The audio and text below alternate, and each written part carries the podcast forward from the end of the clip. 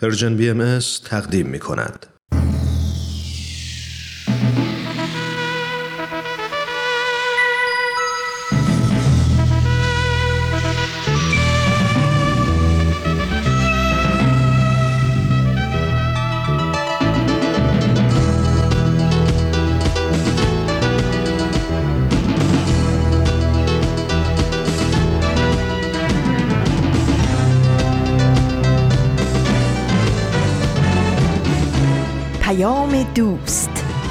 برنامه ای برای تفاهم و پیوند دلها.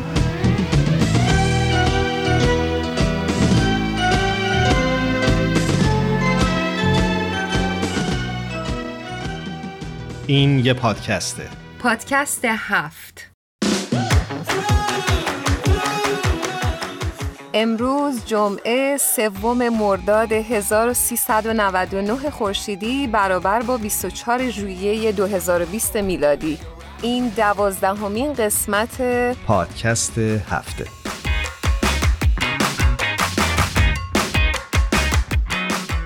من آوا هستم به همراه ایمان. امروز در خدمت شما هستیم. ایمان خوبی؟ ممنونم مرسی. امیدوارم تو هم خوب باشی و امیدوارم همه کسایی که برنامه این هفته ما رو میشنون حالشون خوب باشه. شنونده های خوبمون امروز برنامه ما در مورد پیشرفت، ترقی و رشد هستش. بله مفهوم پیشرفت، مفهوم تغییر. در حقیقت فکر می‌کنم که آوا جان همونجوری که گفتی مفهوم پیشرفت این مترادف هست با ترقی و رشد و یک مفهوم مثبت رو به همراه داره. و فکر می‌کنم طبیعت انسان ها به خودی خود یه جورایی میل به پیشرفت یا این تغییر مثبت رو در خودش نهفته داره. همه ما دوست داریم بخشی از زندگیمون رو که ازش رضایت نداریم بهترش بکنیم. بعضی از ما به دنبال بهبود وضعیت مالی، روابط، سلامتی و یا وضعیت تحصیلی خودمون هستیم. به دوست داریم کنترل عواطف و ارتباطاتمون رو بیشتر از قبل به دست بگیریم. استقلالمون رو به دست بیاریم و یا صبورتر بشیم و یا میشه گفتش این لیست می‌تونه حالا حالا ها ادامه پیدا بکنه بله کاملا درسته همونطور که گفتی به نظرم طبیعت انسان این رو حکم می‌کنه ولی ایمان یه خبر خیلی بد بهت بدم که چرا؟ چرا خبر بد؟ اینکه من در مورد رشد و پیشرفت رفتم تو اینترنت یه سرچی بکنم و متاسفانه دیدم که همه چیز هول و پیشرفت شخصی نوشته شده. متوجهم. و این خیلی به نظرم عجیب بود. یعنی پیشرفت فردی فقط مهمه برای همگی. و اصلا به پیشرفت جمعی و پیشرفت جامعه هیچ جایی اشاره نشده بود.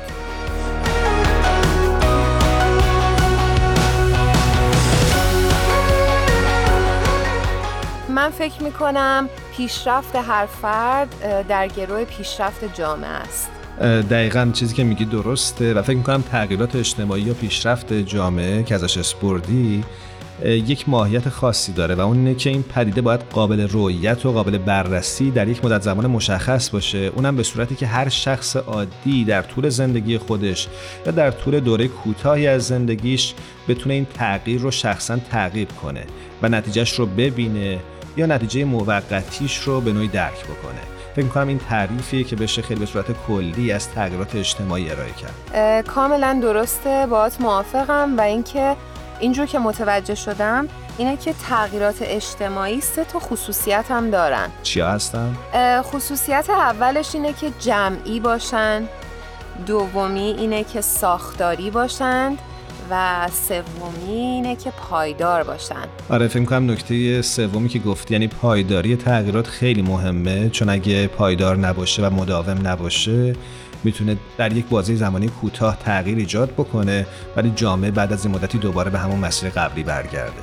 دقیقا و به نظر من مثل کسی میمونه که در واقع عملش می‌کنن در واقع مثلا جواره بدنش رو باز می‌کنن ولی هیچ اتفاقی توش نمیافته. یعنی قدم اول رو برداشتن ولی متاسفانه دیگه بقیه اون روند و اون عمل انجام نشده. کاملا. خب آوا فکر می‌کنم آزین آزین ایقانی عزیز روی خط منتظر ماست. بریم باشه گپی بزنیم بعد این بحث رو پی می‌گیریم. بله حتما. بریم صحبت کنیم.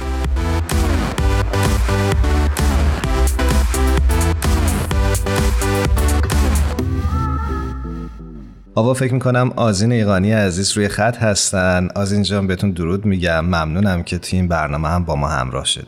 درود بر تو ایمان جان و همچنین آوای عزیز. امیدوارم که حال هر دوتون خوبه خوبه خوب باشه. ممنونم ازتون. متشکر از این جون. درود میفرستم. منم خدمتت. خیلی خیلی خوشحالم از اینکه دوباره در خدمتتیم. به همچنین. ممنونم. از این جون امروز برای ما چه مطلبی رو داری؟ آقا جان مطلب امروز در مورد دو معبد بهایی هست که در کنیا و در جمهوری دموکراتیک کنگو در حال ساخت هستش. به به. در واقع می‌تونم بهتون میگم خبر از آفریقا. در مورد معبد اول معبد بهای کنیا آقای استوفان موانگی که مدیر پروژه این معبد در حال ساخت هستش در ماتوندای کنیا میگه که معبد در حال ساخت حتی در همین مرحله نیز به نمادی از وحدت در این نواحی تبدیل شده. مردم به اینجا میان تا ببینن چه اتفاقی داره میفته. از قبل از شروع ساخت معبد تا به امروز مردم از پیشینه های دینی مختلف از دهکده های اطراف در محل ساخت معبد جمع میشن و به نیایش دست جمعی می‌پردازند تعداد فزاینده از ساکنین منطقه با احساس تعلقی که نسبت به پروژه دارند در امور مختلف از جمله مراقبت از گلخانه که در محوطه ساخت و ساز برپا شده به کمک و همیاری هم می‌پردازند محل ساخت و ساز معبدها همچنین به مکانی برای گرد هم آمدن جوانان شرکت کننده در برنامه های آموزشی تبدیل شده برنامه هایی که هدفشون پرورش توانمندی های برای خدمت است از اینجا می‌خواستم بپرسم نظر اهالی این منطقه در مورد این معبد چیه؟ ویویان جوانی از اهالی ماتوندا میگه عبادت خداوند در ما تغییر و تحول درونی ایجاد می‌کنه که اثرات اون نموده بیرونی داره. این یعنی به عمل تبدیل کردن ایمانمان به شکل خدمات خالصانه.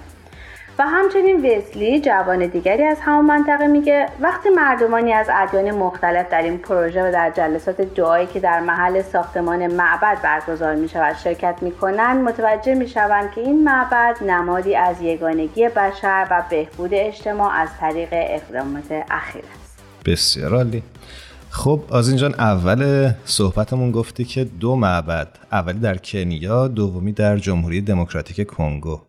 معبد دوم چی هست داستانش؟ در مورد معبد کنگو انتظارها برای پرده بارداری از طرح معبد بهای ملی این کشور به اوج خودش رسیده. محل ساخت این معبد که در پایتخت این کشور در کینشاسا واقع شده در حال حاضر در حال آماده سازی برای شروع ساخت و سازه داوطلبان محلی به همراه داوطلبانی از سراسر کشور در حال کمک به آماده سازی محوطه برای شروع ساخت و ساز هستند.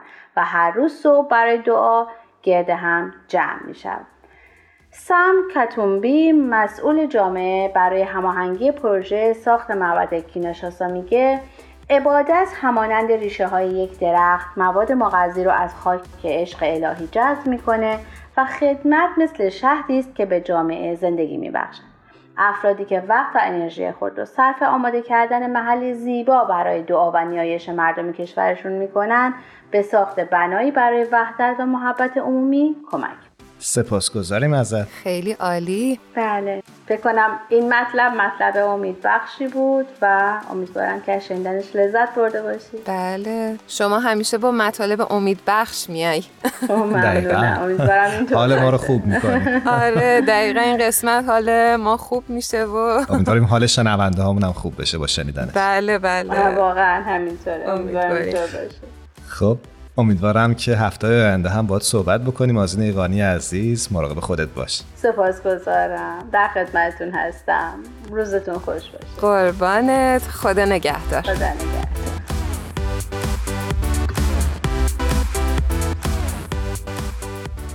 خونه ما دوره دوره پشت کوها یه صبوره پشت دشتا یه تلایی پشت صحرا های خالی.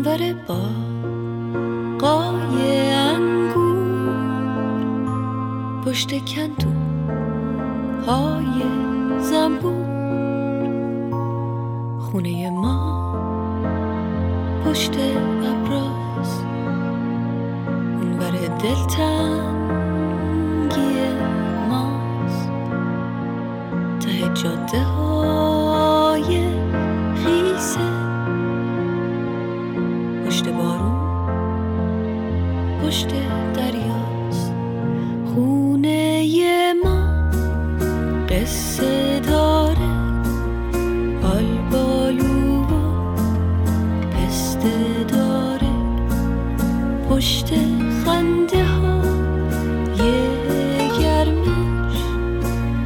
آدمای خسته داره. ترانه‌ای که شنیدید از مرجان فرساد عزیز با عنوان خونه ما. بسیار ترانه زیبایی بود که شنیدیم. آره و خیلی ترانه نوستالژیکیه نه؟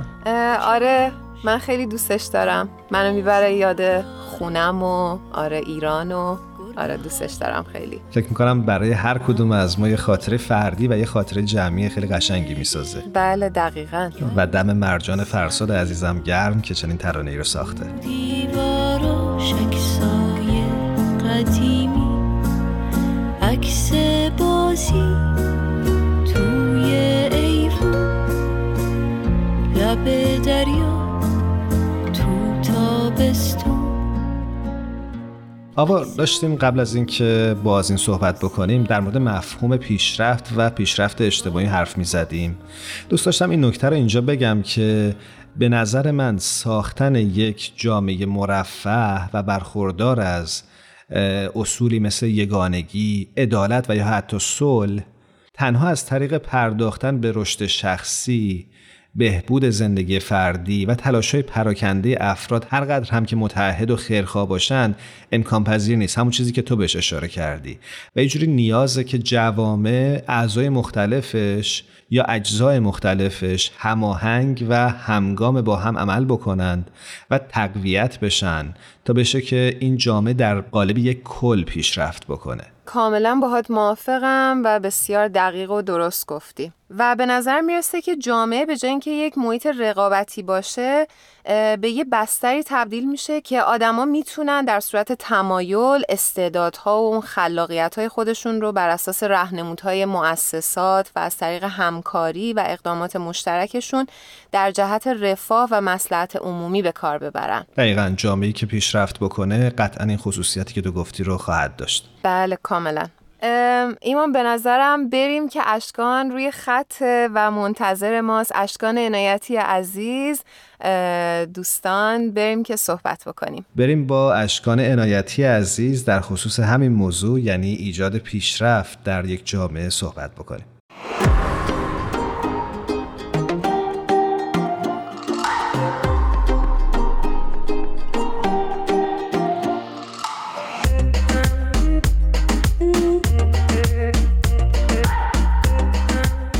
دوستان عزیز و خوبمون. آقای اشکان عنایتی عزیز رو روی خط داریم و بسیار خوشحالیم از اینکه دعوت ما رو پذیرفتن. درود بر شما اشکان جان. اختیار دارید آقا جان. درود بر شما و همه شنوندگان عزیزتون. خیلی خوشحالم که مجدد این افتخار نصیبم شد در خدمتتون باشم. منم به درود میگم اشکان عزیز و ممنونم که این هفته هم مثل هفته های گذشته که با هم بودیم این وقت رو به ما دادی. ارادتمند. ایمان جان عزیز منم همینطور. خیلی خوشحالم در خدمتتون هستم. فداتون بشم. مرسی. اجازه بدید همین اول مصاحبه یه نکته رو برای اون دسته از شنونده هامون که شاید فرصت نکردن برنامه های گذشته ای که با شما ضبط کردیم و بشنون توضیح بدم و اون این که ما با آقای اشکان عنایتی عزیز در دو جلسه در خصوص مفهوم جامعه سازی صحبت کردیم. در جلسه اولش راجع به چرایی این داستان حرف زدیم و نقشی که جامعه و خانواده می‌تونه در مفهوم جامعه سازی ایفا بکنه. و در جلسه دومش هم راجع به شالوده و استراکچر فکری که منجر به طرحهای جامعه سازی میشه در حقیقت صحبت کردیم و گفتیم که اگر به این باور داشته باشیم که همه انسان ها با هم برابرند و از لحاظ حقوق بایستی در تصاوی باشند. می‌تونیم از طریق جامعه سازی فضایی فراهم بکنیم بستری فراهم بکنیم که همه آدم ها بتونن قابلیت هاشون رو بروز بدن و استعدادهاشون شکوفا بشه. درست گفتم؟ بله. مرسی ایمان جان. چه خوب یادت بود. آره، تلاشمو کردم. بله خیلی عالی خب من فکر می‌کنم اگه این جلسه موافق باشید به این بپردازیم که جامعه باهایی چه طرحی و چه برنامه‌ای برای این کار داره. یعنی در حقیقت جامعه سازی در جامعه باهایی به چه شکلی در حال انجامه؟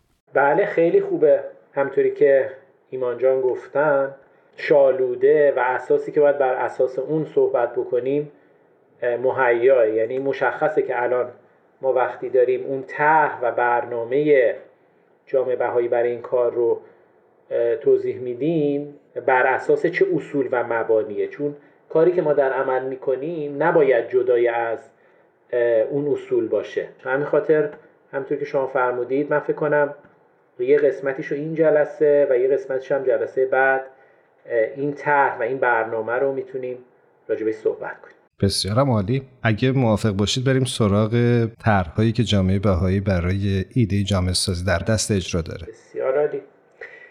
من فکرم برای شروع بعد نباشه که ما هر کدوممون متناسب با اون زندگی شخصیمون یک جامعه رو تصور کنیم تو ذهنمون. مثلا خود ما سه نفر هم می‌تونیم این کارو کنیم. مثلا اگه ما داریم تو یک محله شهری زندگی می‌کنیم نمی‌دونم شاید شما کجا زندگی می‌کنید؟ توی یک مجتمع مثلا آپارتمانیه یا مثلا توی یه حالت مثلا کوچه ای هست که توش چند ده یا چند صد خانواده هست؟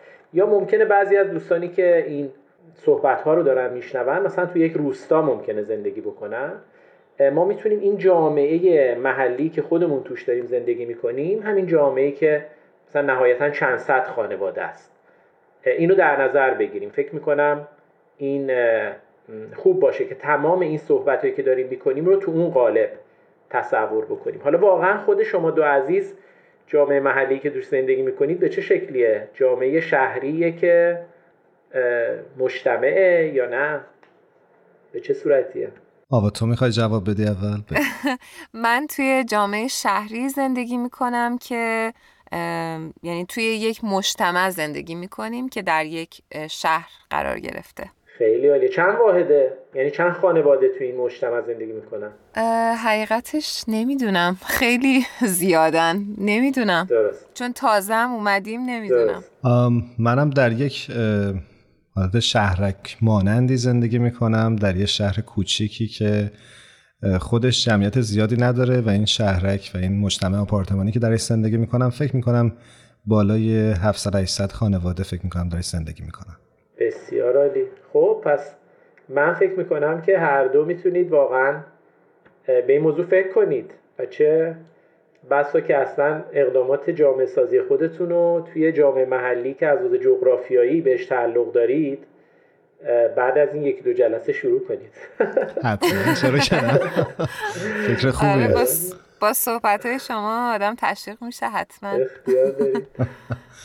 بله. یعنی ما اون دفعه خب همین صحبت رو کردیم دیگه. یعنی یکی از اساسی ترین صحبت هایی که کردیم اون دفعه مبنی بر این بود که واقعا همه ما به یک جامعه نیاز داریم. یعنی این این نقش خیلی مهمی تو زندگی ما ایفا می‌کنه. چه از لحاظ پرورش قابلیتامون چه از لحاظ حمایت و محافظت از ما در برابر نیروهای منفی اجتماع بزرگتر. به همین خاطر واقعا خیلی خوبه که هر کدوم از ما که الان داریم این برنامه رو میشنویم به این موضوع به این چشم و به این دید نگاه کنیم. درست. خب برای شروع به بحث اگه اجازه بدید من می‌خواستم اینو عنوان کنم که هر جامعه مثلا همین دوتا جامعه که شما دارید زندگی می‌کنید یا جامعه محلی ما اینجا مثلا ما تو یک محله هستیم که اکثر خونه ها مثلا دو یا سه طبقه است و دو یا سه خانواده توشون زندگی می‌کنن. مثلا کوچه ما رو در نظر بگیرید شاید مجموعا مثلا 100 یا 150 خانواده توش زندگی بکنه. درسته. تو هر جامعه‌ای که ما الان داریم تو ذهنمون تصور می‌کنیم اگه دقت بکنید ما سه بازیگر سه شرکت کننده داریم. یکی افراد هستن دومی جامعه هست. یعنی مفهوم جامعه به عنوان یک هویت مستقل از افراد و بیشتر از مجموع افراد. و سومی مؤسساتی که تو این جامعه وجود دارن که دارن به اون جامعه خدمت می‌کنن و یه سری کارهای هماهنگی و اینجور چیزها رو در حقیقت دارن. حتما مثلا آوا جان شما توی مجتمعتون اگه دقت بکنید یا ایمان جان شما همینطور می‌بینید که این سه تا جز وجود داره. بله. و من فکر می‌کنم ما جامعه سازی رو می‌تونیم اینطور تعریف کنیم که چطور این سه جز این سه بازیگر هر کدومشون پیشرفت بکنن. و اون یعنی اینکه ما بتونیم خصوصیات صفات و ویژگی های تمام این سه جزء جامعه رو پیشرفت بدیم. یه جمله مشهوری هست که ما همیشه میگیم میگیم پیشرفت از طریق توسعه قابلیت های این سه شرکت کننده حاصل میشه. یعنی اگه من درست متوجه شده باشم اگه ما بخوایم یه پیشرفت یا یه توسعه پایدار داشته باشیم باید به این سه بازیگری که شما ازشون نام بردید یعنی فرد، جامعه و مؤسسات به هر سه به یک اندازه توجه بکنیم. درست میگم؟ دقیقا. فرایند تمدن سازی، جامعه سازی از طریق پیشرفت همزمان و توامان این سه اتفاق میفته درست. خب من فکر می‌کنم حالا که اینطوری هست الان یه کمی بررسی بکنیم ببینیم که روابط این سه شرکت کننده ماهیت روابط این سه شرکت کننده الان به چه صورتی هست؟ شما اگه دقت بکنید می‌بینید که این چیزی که الان وجود داره در مورد ماهیت روابط بین این سه تا اساسا بر مبنای رقابته رقابت و مستلزمات رقابت. مثلا مثلا جنگ قدرت وجود داره کشمکش وجود داره. اینکه به همدیگه کمک کنیم برای پیشرفت خیلی کمتر وجود داره. مثلا همکاری یا چیزی هم باشه همش از اینجایی میاد که این به نفع منه. مثلا ببینید افراد افراد در مقابل جامعه یا مؤسسات معمولا دنبال آزادی های خودشون هستن. آزادیهایی که تا جایی که امکان داشته باشه نامحدود باشه. و فقط و فقط به پیشرفت خودشون منجر بشه. و شما می‌تونید مثالاشو ببینید تو بحث مثلا کسب درآمد موضوعاتی مثل مثلا استفاده از مواد مخدر یا مشروبات الکلی یا بقیه چیزهایی که وجود داره می‌تونید تمام اینا رو ببینید. حالا از اون طرف مؤسسات. مؤسسات هم مدام بحث اینو مطرح می‌کنن که اگه بخواد جامعه پیشرفت کنه بقیه باید از ما اطاعت کنن. این اطاعت باید بیچون و چرا باشه. و معمولا هم توی تصمیمات و نظرات خودشون کاملا یک طرفه عمل می‌کنن. یعنی خیلی کمتر به مشورت میشینن با مردم جامعه خودشون و نظر اونا رو جویا میشن. و این کارو سخت می‌کنه واقعا و سیستم خیلی یک طرفه هست. جام هم که از اون وقت خب همیشه یه عرفایی داره که از قدیم سنت عرف نمی‌دونم اولویت هایی که جامعه داره. و عملا با یه نیروی خیلی زیادی تمایل داره که اینو به اعضای خودش تحمیل بکنه. مثل مثلا شما می‌بینید دیگه تو جامعه های سنتی مثلا رسومات ازدواج هست بعضا خیلی هم عجیب غریبه یا مثلا بحث هجاب هست یا خیلی چیزهای دیگه که معمولا به ارث می‌رسه برای جامعه. اشکان جان به نظرم دنیا در حال تغییره و این مفاهیم هم باید تغییر پیدا بکنه. حالا تو بحث جامعه سازی ما چه کارهایی می‌تونیم بکنیم که این مفاهیم رو در واقع جا بندازیم؟ بله همین که میفرمایید.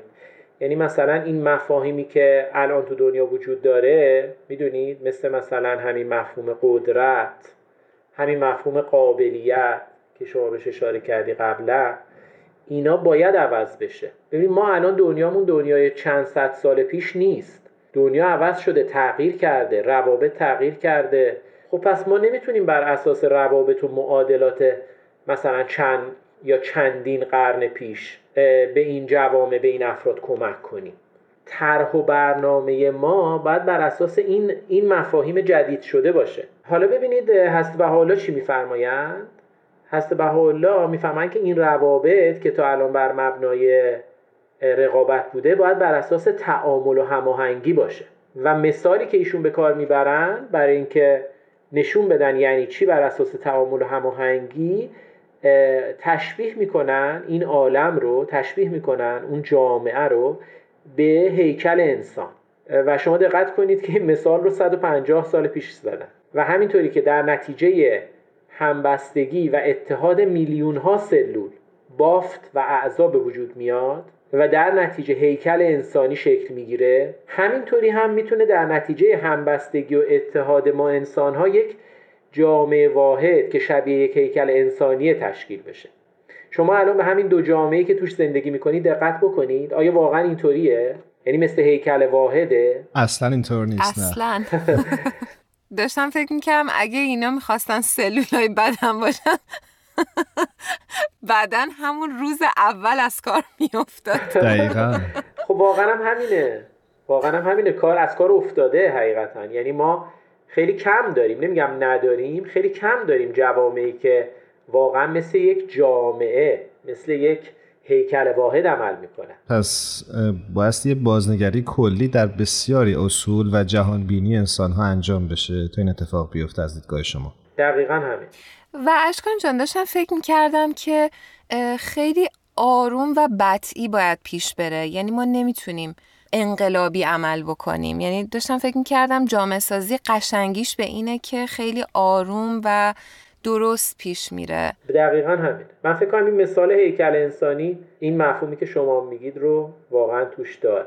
و این رشد و بلوغ حقیقتا خیلی خیلی تدریجیه و بر اساس شرایط خاص اون هیکل. همین کلمه ای که خیلی به کار می‌بریم. میگیم مثلا همه چی باید ارگانیک باشه. واقعا اینجا مستاق پیدا بله. خب اگه واقعا افراد اینطوری فکر کنن و اگه واقعا تعاملات بر اساس هماهنگی بشه و تعاون خب اون موقع چه می‌دونم اون مؤسساتی که مثلا تو اون مجتمع چند صد واحدی شما وجود داره یا محله ایمان جانینا اونا دیگه قصدشون نخواهد بود که ما تسلط پیدا کنیم اون چیزی که ما میگیم. یعنی حکمرانی مثلا اینکه ما میگیم قدرت باید مفهومش باز تعریف بشه. حکمرانی هم همینه. اینم باید باز تعریف بشه. دیگه مؤسسات سعیشون بر این نیستش که بر افراد و جوامع مسلط بشن.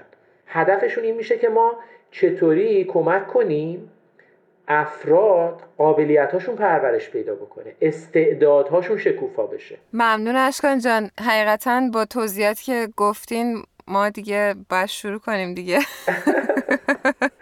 دقیقا. انشالله جلسه آینده اگه موافق باشید می‌تونیم به این بپردازیم که این در عمل چجور داره انجام میشه و جامعه بهایی برنامه و طرحش برای ماجرا به چه صورتی هست و تا کجا پیش رفت و چه یادگیری حاصل شده در این زمینه. حتما. بی صبرانه منتظر هستیم که دوباره با شما مصاحبه کنیم و از صحبتاتون استفاده کنیم. مرسی. فدای محبتتون. قبل از اینکه ازتون خداحافظی بکنیم دوست دارم که به روال برنامهمون ازتون خواهش بکنم که یک ترانه رو به انتخاب خودتون به شنونده هامون تقدیم کنید. یه ترانه هست از داریوش عزیز. به نام حادثه. به به چه انتخاب خوبی؟ چه سلیقه خوبی. مرسی. اختیار دارین؟ خب ما ازتون خداحافظی می‌کنیم و امیدوارم که دوباره به زودی با هم صحبت کنیم. ممنون. خدا نگهدار. خدا حافظ شما.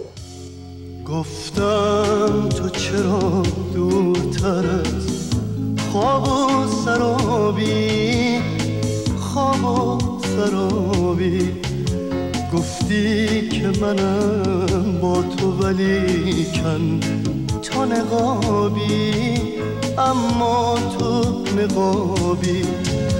فریاد کشیدم تو کجایی؟ تو کجایی؟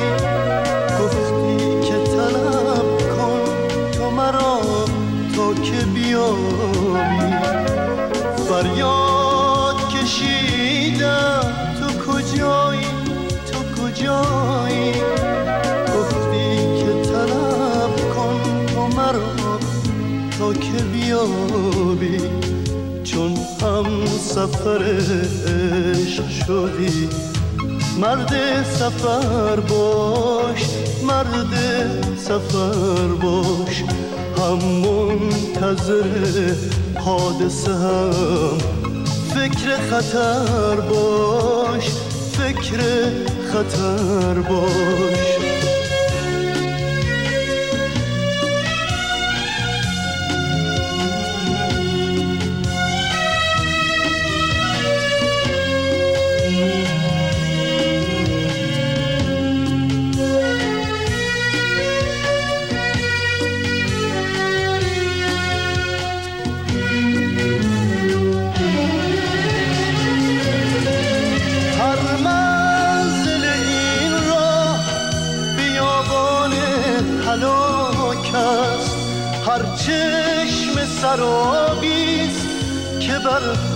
سینه خاک است. در سایه هر سنگ اگر گل به زمین است. نقش تن ماریست که در خواب کمین است. شما شنونده دوازدهمین قسمت از مجموعه پادکست هفت هستید. می‌تونید برنامه های ما رو از طریق پلتفرم هایی مثل اینستاگرام، فیسبوک و همینطور کانال تلگرام ما به آدرس Persian BMS دنبال کنید. مرسی ایمان جان که راه های تماس رو برای ما گفتی. خواهش می‌کنم. یه نکته ای من یادم افتاد که دوست دارم که حتما اینجا بگم. بگو حتما. خوشحال میشم. ایمان دوست داشتم که دیدگاه جامعه بهایی رو نسبت به مفهوم پیشرفت اینجا بگم. خیلی هم خوب. بهاییان با درک تازه‌ای که از مفهوم پیشرفت و پویایی یک جامعه به کمک بینش‌های حضرت بهاءالله به دست آوردن بدون ادعای کمال و یا درک انحصاری از حقیقت دارن تلاش می‌کنن تا در هر کجا که زندگی می‌کنن متناسب با توان و امکاناتشون به همراه دوستان و همسایه ها به توسعه جوامع محلی هم از بود مادیش و هم از بود معنویش کمک کنن. نکته خیلی خوبی رو گفتی و اون اینکه بهایی ها ادعای کمال ندارن و در یک مسیر یادگیری هستن و دارن تلاش می‌کنن تا این یادگیری ها رو با بقیه شریک و سهیم بشن. کاملا درسته. به خاطر اینکه همه مفاهیم به نظرم خیلی نو و تازه است و همه داریم توی این داستان یاد می‌گیریم. قطعا. خب آوا اگه آماده هستی بریم با بهمن یزدانی عزیز که روی خط منتظر ماست صحبت بکنیم. بله حتما بریم صحبت کنیم.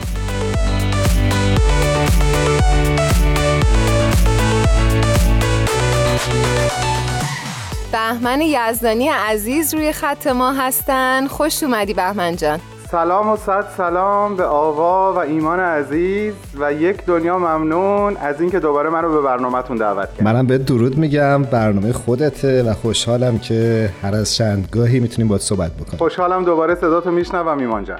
بهمن جان خیلی ها از باهایان سوال می‌کنن بهمن که آیا به خدای واحد و خدای یگانه باور دارید یا نه؟ خوبه که تو برنامه امروز راجع به این قضیه صحبت کنیم. موافقی؟ کاملا موافقم. یکی از اساسی ترین و اصلی ترین سوال ها این هست و جوابش می‌تونه یکی از مهمترین اصول اعتقادی آین باهایی رو برای دوستانمون تشریح بکنیم. کاملا درسته.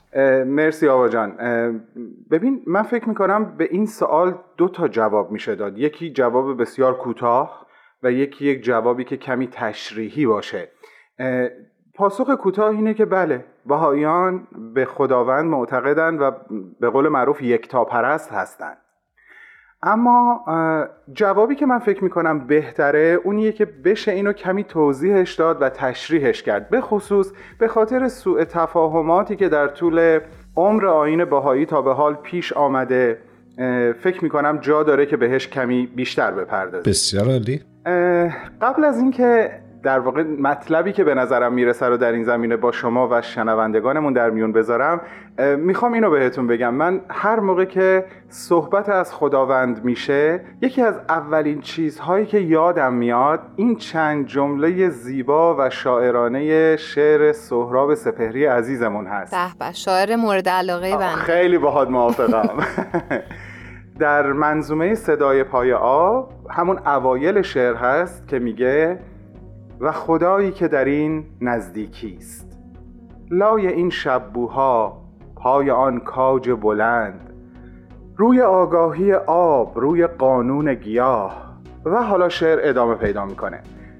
جدا از زیبایی این چند جمله من منظور دیگه ای هم داشتم از خوندن این چند جمله از شعر سهراب که حالا بهش برمیگردم. بسیار عالی. اما با یه مقدمه ای صحبتم رو شروع می‌کنم. اون هم این هستش که ما وقتی که به خصوص در کتاب یک روحی وارد این مبحث میشیم به دو تا نکته برمیخوریم که در ظاهر با همدیگه تضاد دارن.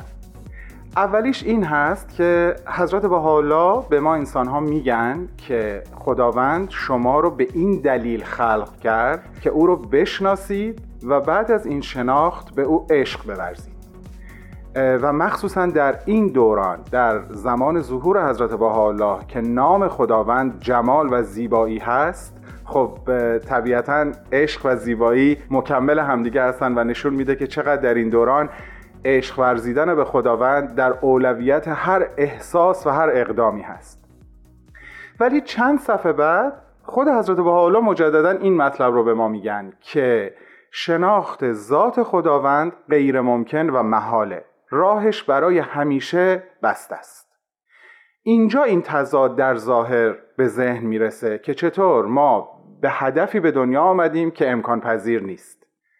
حضرت حالا راه سومی رو در اختیار ما می‌ذارن و این مشکل به این شکل حل میشه که راه شناختن ذات خداوند محاله و مسدوده به خاطر اینکه هیچ رتبه پی به مقام رتبه مافوق خودش نمی‌تونه ببره. ولی ببخشید بهمن جان اگه ممکنه اینو یه مقدار با ذکر مثال توضیح حتما حتما. چشم. ببینین مثلا در رتبه جماد اصطلاح حالا فلسفیش هست. مثل یه میز اون هیچ وقت نمی‌تونه پی به مقام نجاری که او رو ساخته ببره. درست. من حالا یه دونه رو پریدم ولی مثلا می‌خوام بگم جامدات هیچ وقت نمی‌تونن از قوه رشد و نمو گیاهان مطلع بشن. بله. گیاهان هیچ وقت نمی‌تونن عالم احساسات رو از حیوانات درک بکنن. حیوانات نمی‌تونن قوه درک و شعور و خلق کردن و عواطف و اینا رو به شکلی که انسان تجربه می‌کنه درک بکنن و تجربه بکنن. همینطور انسان نمی‌تونه پی به مقام الوهیت ببره. درست. دقیقا. در ادامه صحبت داشتم به اون راه حلی که حضرت حالا ارائه میدن میپرداختم که ما در هر عصری با شناخت مظهر ظهور یا همون پیامبران که حالا اصطلاحش در آین بهایی مظهر ظهور هست ما می‌تونیم بگیم که خداوند رو شناختیم. دقیقا. یعنی از این طریق این راه همیشه مسدود برای ما باز میشه. حالا دیگه شناخت مظهر ظهور شناخت خداونده. اطاعت از مظهر ظهور اطاعت از خداونده. اینجاست که گاهی وقتها سوء تفاهمی به وجود اومده که امیدوارم به مرور رفت بشه و همه عزیزان ما باور داشته باشن که بهاییان یک تا پرستن. و توی ادیان قبل و توی مکاتب قبلم خیلی خیلی عنوان شده که مثلا مظهر ظهور خود خداست. اینا فکر می‌کنم اشاره داره به همون مطلبی که شما فرمودین درسته؟ خیلی اشاره خوبی کردی آوا جان. آره این مختص به بیانات حضرت بهاءالله و آین بهایی نیست. در واقع پیامبران قبل هم به شکلهای مختلف در آثاری که ازشون به یادگار مونده به همین مطلب اشاره می‌کنن. دقیقا همینطوره. مرسی. بهمن جان در ابتدای صحبت از سهراب سپهری عزیز چند بیتی خوندی و گفتی که بعدا توضیح میدی. خوبه که اینجا برامون توضیح بدی که منظورت چی بود. به چشم ایمان الان دقیقا وقت همین هست و می‌خوام بگم که در واقع ما خداوند رو هیچگاه نمی‌تونیم بشناسیم ولی او رو از طریق تجلی صفاتش در عالمی که درش زندگی می‌کنیم می‌تونیم حس بکنیم. خداوند شاید قابل تعریف کردن نباشه ولی قابل حس کردن باشه. سهراب سپهری این شاعر فیلسوف بزرگ معاصر ما این تجلی صفات رو به نظر من به زیبایی در همین چهار جمله ساده و عمیق به ما نشون میده و خدایی که در این نزدیکی است. لای این شبوها پای آن کاج بلند روی آگاهی آب روی قانون گیاه. دست کم چهار تجلی از تجلی اسما و صفات الهی رو با ما به اشتراک می‌ذاره. ممنونم از توضیحت خیلی زیبا. خواهش می‌کنم. مرسی بهمن جان. من خیلی زیاد ازم در طول زندگیم سوال می‌شد که آوا آیا به خدا شما اعتقاد دارین؟ و امیدوارم که دوستای عزیزم این گفتگو رو شنیده باشن و به اون نتیجه که دلشون می‌خواسته رسیده باشن. و خیلی ممنون ازت خیلی زیبا و لطیف توضیح دادی. امیدواریم که برنامه آینده هم در خدمتت باشیم. روز و روزگارت خوش. یک دنیا ممنون آوا جان. من هم خیلی به هم خوش گذشت توی این چند دقیقه و من هم آرزو می‌کنم که امیدوارم همه دوستان ما باور بکنن که بهایان خدا باور هستن. ممنونم از وقتی که به من دادیم روز و شبت خوش بهمن عزیز. خدا نگهدار ایمان جان. مادر آرزوی یک دنیایی. دنیایی که با هم ببینیم که هر کس به جان عاشق است. مادر آرزوی یک دنیایی.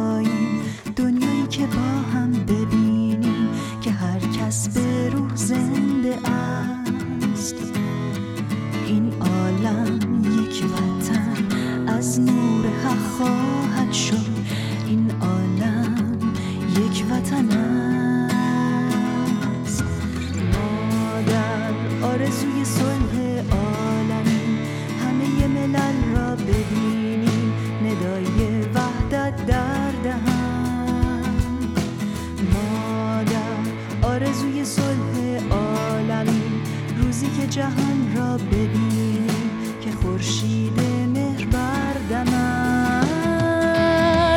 این عالم یک وطن از نور حق خواهد شد.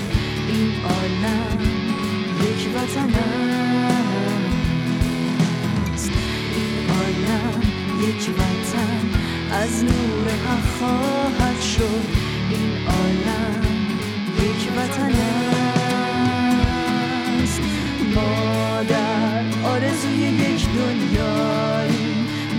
که با هم ببینیم که هر کس به جان عاشق است.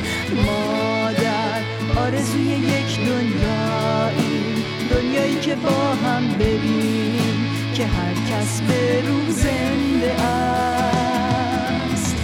این عالم یک وطن از نور حق خواهد شد.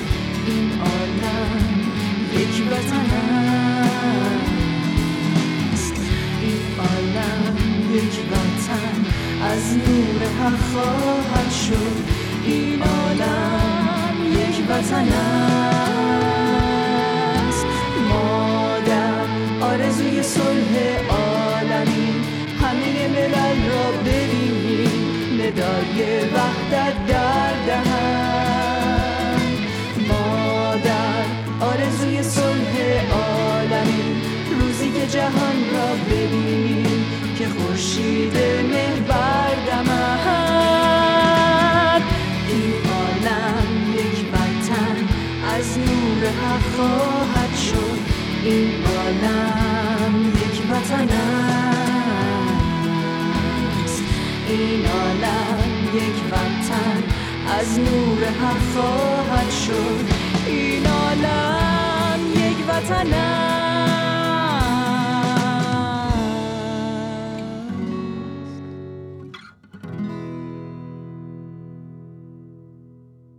ایمان چیزی به پایان قسمت دوازدهم پادکست هفت نمونده. دوست دارم اینجا از تهیه کننده های عزیزمون تارا، میساق، الهام و بدی تشکر بکنم. ممنونم از شما که این برنامه رو تا پایان گوش کردید. امیدواریم که هر کجا که صدای ما رو میشنوید حال و روزتون خوب و خوش باشه. خوب و خوش و سر حال باشید.